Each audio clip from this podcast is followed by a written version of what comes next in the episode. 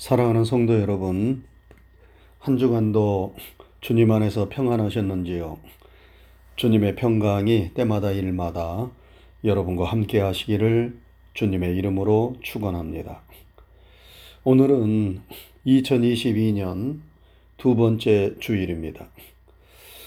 2022년 새해에는 우리 성도들이 모든 염려를 주님께 맡기고 하나님께서 주시는 평안을 풍성하게 누리기를 바라는 마음에서 오늘 설교 제목을 염려를 주께 맡기라 이렇게 정했습니다. 오늘 설교 제목을 한번 따라하시기 바랍니다. 염려를 주께 맡기라.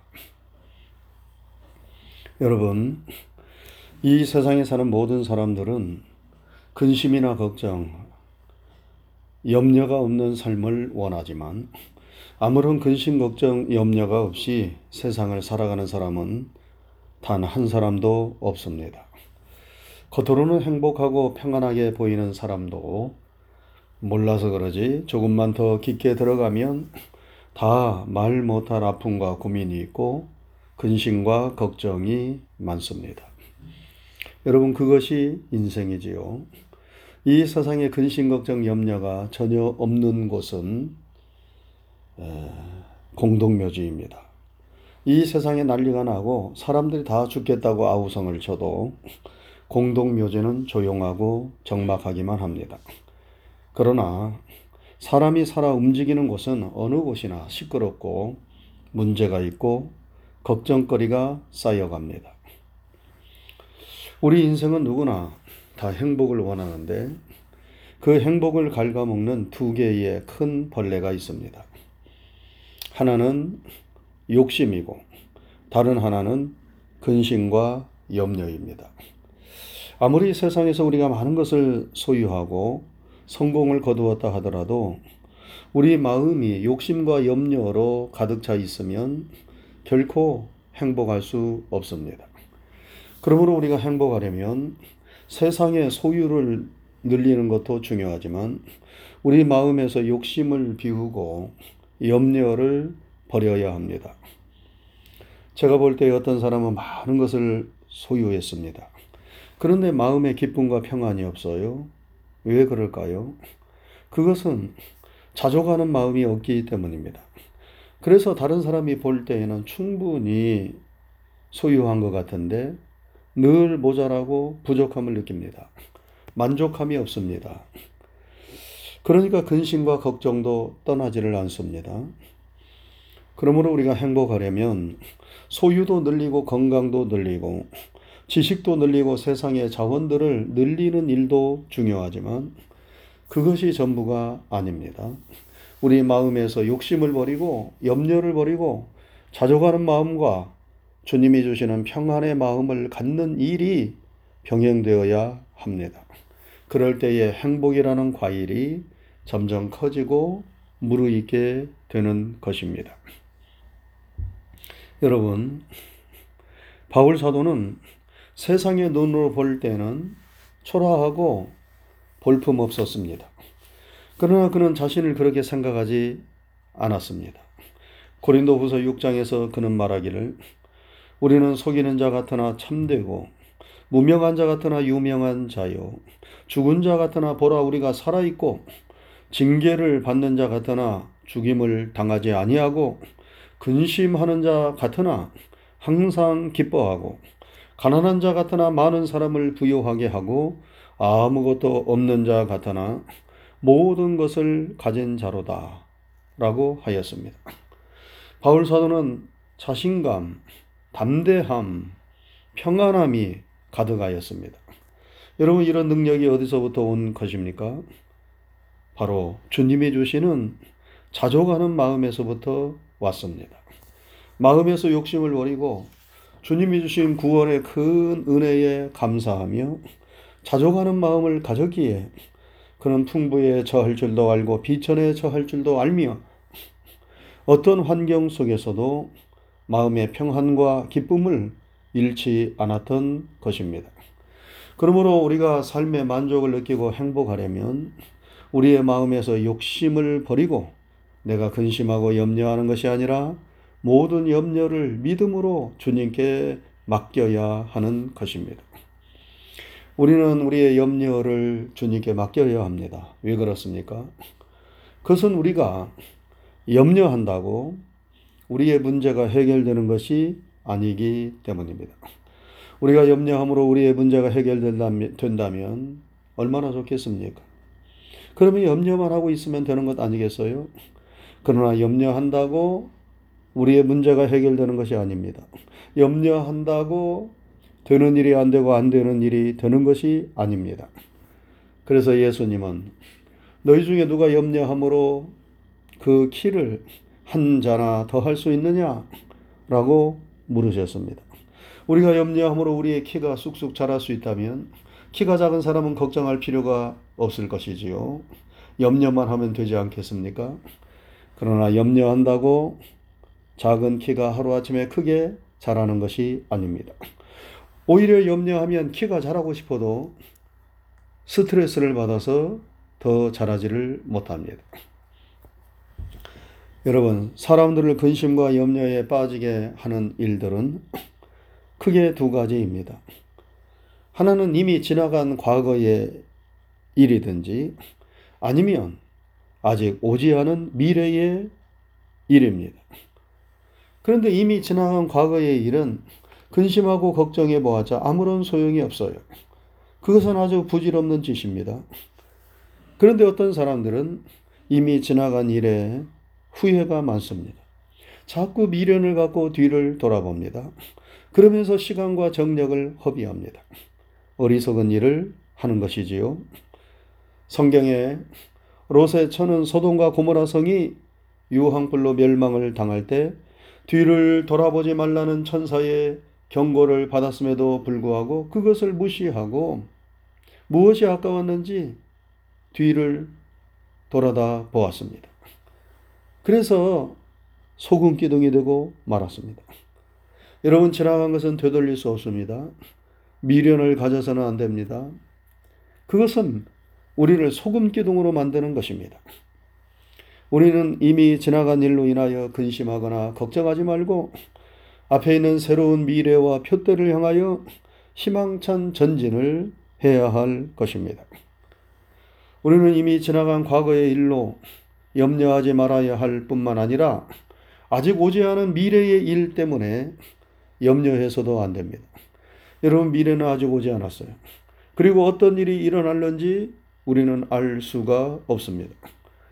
그런데 사람들은 미래에 올지도 오지 않을지도 모르는 일을 가지고 미리 걱정하고 염려합니다. 어떤 사람이 조사를 해 보았습니다. 사람들이 염려하는 일들을 나열해 조사해 보니까 대부분이 앞으로 어떻게 될는지 알 수 없는 일들에 대하여 염려를 하고 있더라는 것입니다. 실제로 일어나지도 않을 일인데 미리부터 사서 걱정을 합니다. 여러분, 미래는 우리의 손에 달려 있는 것이 아니고 하나님의 손에 달려 있는데 왜 우리가 미리 걱정을 합니까? 그래서 예수님은 너무 안타까우셔서 이렇게 말씀하셨어요. 내일 일은 내일 염려할 것이요. 한날의 괴로움은 그날의 족하니라. 내일 일은 우리의 소관 사항이 아닙니다. 우리에게 내일이 있을지 없을지 우리는 모릅니다. 우리 가운데 5분 뒤에 무슨 일이 일어날는지 정확히 아는 사람이 있습니까? 우리의 내일, 우리의 미래는 오직 하나님만이 아십니다. 그래서 성경에 너희는 내일 일을 자랑하지 말라. 하루 동안에 무슨 일을 만날는지 너희가 알 수 없음이니라. 이렇게 말씀했습니다. 우리는 내일 일을 염려하지도 말고 내일 일을 자랑하지도 말아야 합니다. 왜냐하면 내일 일은 하나님께 달려있기 때문입니다. 그러므로 우리는 미리 사서 염려하지 말고 모든 염려를 믿음으로 주님께 맡겨야 하는 것입니다. 그러면 우리가 어떻게 염려를 물리칠 수 있을까요? 먼저 염려를 물리치려면 우리가 해야 할 일에 충실해야 합니다. 염려를 주께 맡기라 해서 우리가 해야 할 일들을 게을리하거나 하지 않아도 좋다는 말이 아닙니다. 성경은 일하기 싫은 자는 먹지도 말라 하였지요. 내가 해야 할 일들을 제대로 하지 않으면서 하나님께 무조건 맡기는 것이 아닙니다. 예수님은 공중에 나는 새를 보고 들에 핀 백합화를 보라고 말씀했습니다. 공중에 나는 새는 날기 위하여 부지런히 날갯짓을 합니다. 들에 핀 백합화는 그 아름다운 꽃을 피우기 위하여 보이지 않는 땅 속에서 그 뿌리가 부지런히 수분과 양분을 빨아 올리는 수고를 게을리하지 않습니다. 여러분 왜 사람들이 걱정하고 염려합니까? 자신들이 해야 할 일들을 제대로 하지 않았기에 근심하고 걱정하고 염려하는 것입니다. 시험 준비를 잘 한 학생은 시험이 두렵지 않지요. 오히려 시험이 기다려집니다. 그러나 시험 준비를 제대로 하지 않은 학생은 시험이 무섭고 두렵지요. 우리가 내일 일을 염려하지 않으려면 오늘 지금 여기서 내가 준비해야 할 일들을 잘 준비하는 것이 필요합니다. 다음으로 우리가 염려를 물리치려면 하나님의 주권과 사랑을 믿는 강한 믿음을 가져야 합니다. 여러분 살아계신 하나님께서 여러분과 저의 삶을 주관하십니다. 우리 예수님께서 우리를 지으셨고 구원하셨을 뿐만 아니라 우리의 삶을 다스리시고 인도하십니다. 욥은 고백하기를 나의 가는 길을 오직 그가 하시나니 그가 나를 단련하신 후에는 내가 정금같이 나오리라 하였습니다. 여러분, 우리의 가는 길을 누가 하십니까? 누가 인도하십니까? 하나님이 하시고 하나님이 인도하십니다. 누가 공중 나는 새를 먹이시고 누가 들에 핀 백합화를 입히십니까? 하나님이 먹이시고 하나님이 입히십니다. 여러분과 저의 삶은 하나님의 주권에 달려 있다는 말입니다. 또한 하나님은 사랑이세요. 이 하나님의 사랑을 확신할 때 우리는 어떤 염려도 물리칠 수 있습니다. 예수님은 말씀하셨어요. 너희 중에 누가 아들이 떡을 달라 하는데 돌을 주며 생선을 달라 하는데 뱀을 줄 사람이 있겠느냐? 너희가 악한 자라도 좋은 것으로 자식에게 줄줄 알거든 하물며 하늘에 계신 너희 아버지께서 구하는 자에게 좋은 것으로 주시지 않겠느냐? 이렇게 말씀하셨습니다. 하나님이 여러분과 저를 어떻게 사랑하셨습니까? 자신의 독생자 예수님을 우리를 구원하시기 위하여 아낌없이 십자가에 내어 주시기까지 하시면서 여러분과 저를 사랑하셨습니다. 바울사도는 로마서 8장 32절에서 자기 아들을 아끼지 아니하시고 우리 모든 사람을 위하여 내어 주신 이가 어찌 그 아들과 함께 모든 것을 우리에게 주시지 않겠느냐 이렇게 말씀했습니다. 하나님은 하나님의 독생자 예수님까지도 우리를 너무나 사랑하셔서 아낌없이 내어 주셨는데 우리의 모든 삶을 선하고 복되고 아름답게 인도해 주시지 않겠습니까? 이 믿음을 우리가 굳게 가져야 합니다.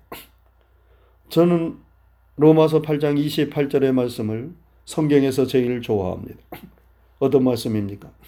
하나님을 사랑하는 자, 고 그 뜻대로 부르심을 입은 자들에게는 모든 것이 합력하여 선을 이루느니라. 하는 말씀이에요. 하나님을 사랑하는 자, 하나님의 사랑을 입은 자를 하나님은 절대적으로 사랑하십니다. 그래서 모든 범사에 합력하여 선을 이루시고 모든 염려를 물리치고 궁극적으로 승리하도록 인도하십니다. 이 믿음을 가진 자는 염려하지 않습니다. 염려가 찾아와도 그 염려에 지배당하지 않습니다. 염려를 물리치고 하나님이 주시는 평안을 누리게 됩니다. 하나님의 절대 주권과 절대 사랑을 믿는 믿음으로 모든 염려를 물리칠 수 있기를 주님의 이름으로 축원합니다. 그리고 한 가지 더 우리가 염려를 물리치려면 기도해야 합니다. 염려를 주님께 맡긴다는 것은 아무것도 우리가 하지 않고 가만히 있는 것이 아니라 그 염려거리를 놓고 하나님께 기도하는 것을 의미합니다. 우리가 기도할 때 우리의 염려가 하나님께 맡겨지는 것입니다. 우리가 기도할 때 염려라는 공이 나에게서 하나님께로 넘어가는 것입니다. 그러므로 우리가 기도함으로 염려의 공이 하나님께 넘어가면 그 다음부터는 하나님께서 책임져 주시는 것입니다. 여러분, 우리가 염려하면 그 염려가 우리 머리를 아프게 합니다. 정신을 산란하게 만들고 육체를 쇠하게 만들고 잠을 이루지 못하게 하고 식욕을 떨어뜨리고 온갖 병을 우리에게 가져옵니다. 염려는 무익한 것입니다. 염려는 우리의 건강과 생명을 좀먹는 것입니다. 그러므로 우리는 빨리 염려에서 벗어나야 합니다. 염려를 물리쳐야 합니다. 하나님께서 그런 나쁜 염려를 벗어나고 물리치는 방법을 우리에게 가르쳐 주셨어. 그것은 바로 기도하라는 것입니다. 그래서 바울 사도가 빌리보서 4장 6절에서 아무것도 염려하지 말고 오직 모든 일에 기도와 간구로 너희 구할 바를 감사함으로 하나님께 아뢰라. 그리하면 모든 지각에 뛰어난 하나님의 평강이 그리스도 예수 안에서 너희 마음과 생각을 지키시리라. 이렇게 말씀했습니다. 우리가 염려스러운 일이 있을 때 기도하면 하나님께서 그 염려를 해결할 수 있는 지혜를 주십니다. 그리고 그 염려를 감당하고 이길 수 있는 능력도 주십니다. 그리고 도저히 우리 힘으로 감당할 수 없는 문제라고 여겨지면 하나님께서 직접적으로 개입하셔서 능력으로 그 문제를 해결해 주십니다. 이스라엘 백성들이 애굽에서 빠져나왔을 때 앞에 홍해가 가로막고 뒤에 애굽의 군대가 쫓아와서 진퇴 양난의 위기를 만났습니다. 이스라엘 백성들은 두려움에 어쩔 줄을 몰랐습니다. 그러나 그 위기의 순간에 모세는 기도하였고 이스라엘 백성들에게 말합니다. 너희는 두려워 말고 가만히 서서 오늘날 여호와께서 너희를 위하여 행하시는 구원을 보라. 이렇게 말하고 지팡이로 홍해를 가리킬 때에 그 넘실거리던 홍해가 갈라지고 이스라엘 백성들은 홍해를 육지처럼 건너가고 뒤쳤던 애굽의 군대는 그 홍해에 수장되는 기적이 일어났습니다. 우리에게 염려와 불안이 엄습해 올 때 두려워 말고 염려하지 말고 주님께 간절하게 매달려 기도하는 여러분과 제가 될 수 있기를 바랍니다. 그것이 바로 염려를 주님께 맡기는 것입니다. 사랑하는 성도 여러분, 2022년이 시작되었습니다. 2022년에 아직도 코로나가 기승을 부리고 물가는 치솟고 점점 살기가 힘들어지고 있습니다. 그런데 또 어떤 일이 우리에게 벌어질는지 우리는 모릅니다. 어떤 염려거리가 우리를 힘들게 하고 우리의 가는 길을 막을는지 우리는 모릅니다. 그러나 염려하지 마시기 바랍니다. 사랑의 하나님께서 절대적인 주권과 능력으로 우리의 가는 길을 선하게 인도해 주실 것을 믿으시기 바랍니다. 믿음으로 염려를 주님께 맡기시기 바랍니다.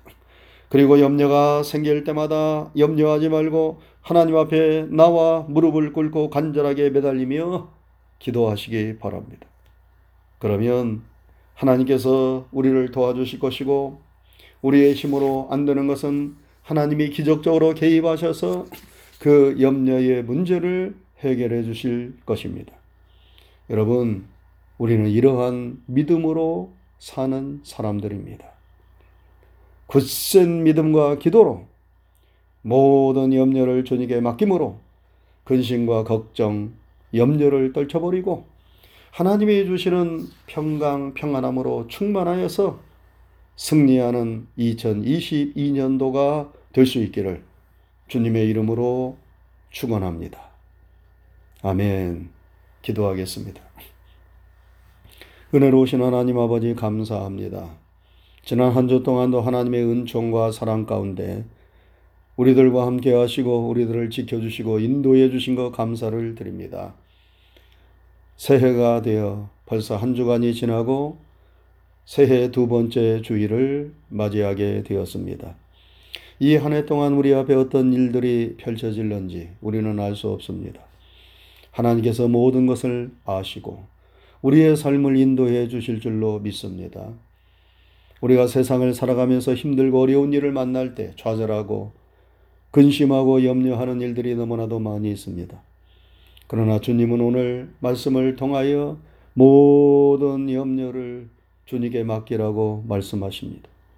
그래야면 주님께서 능력으로 사랑으로 우리의 모든 삶을 권고하시며 인도해 주신다고 약속해 주셨습니다.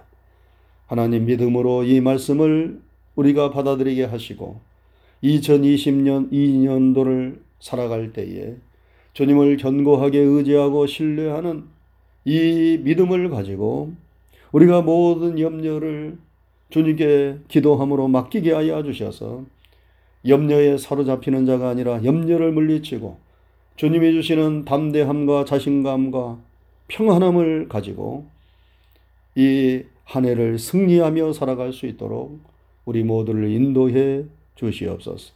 우리 모든 성도들에게 강하고 굳센 믿음을 더하여 주옵시고 오직 주님만을 바라보며 주님이 주시는 지혜와 용기와 능력을 힘입어서 승리하는 삶을 살아가는 우리 모두가 되게 해 주시옵소서.